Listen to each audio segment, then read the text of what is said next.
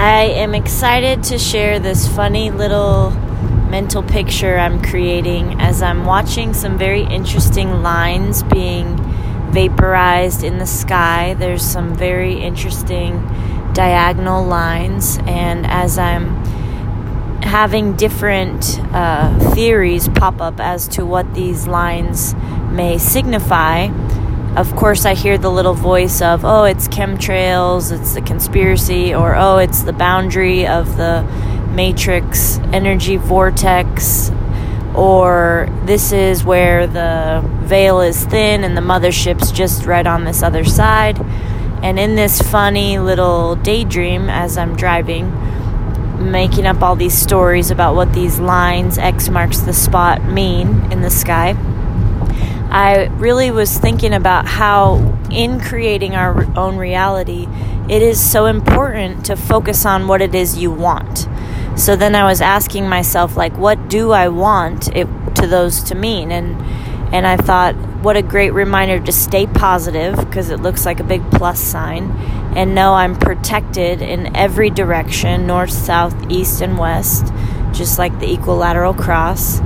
And then I was imagining as I stopped giving my attention to the negative storylines,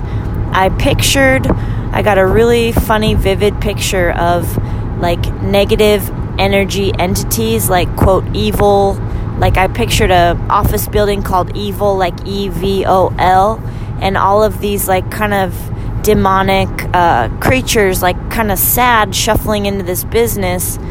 uh, filing for unemployment because there's so many people shifting their attention from feeding into those non beneficial negative storylines into creating the positive reality that they want that I was imagining behind the veil all of these uh, negative entities filing for disability or unemployment because they're not able to attach to different thought forms uh, anymore. It felt really powerful and funny, and it just kind of amused me because then I was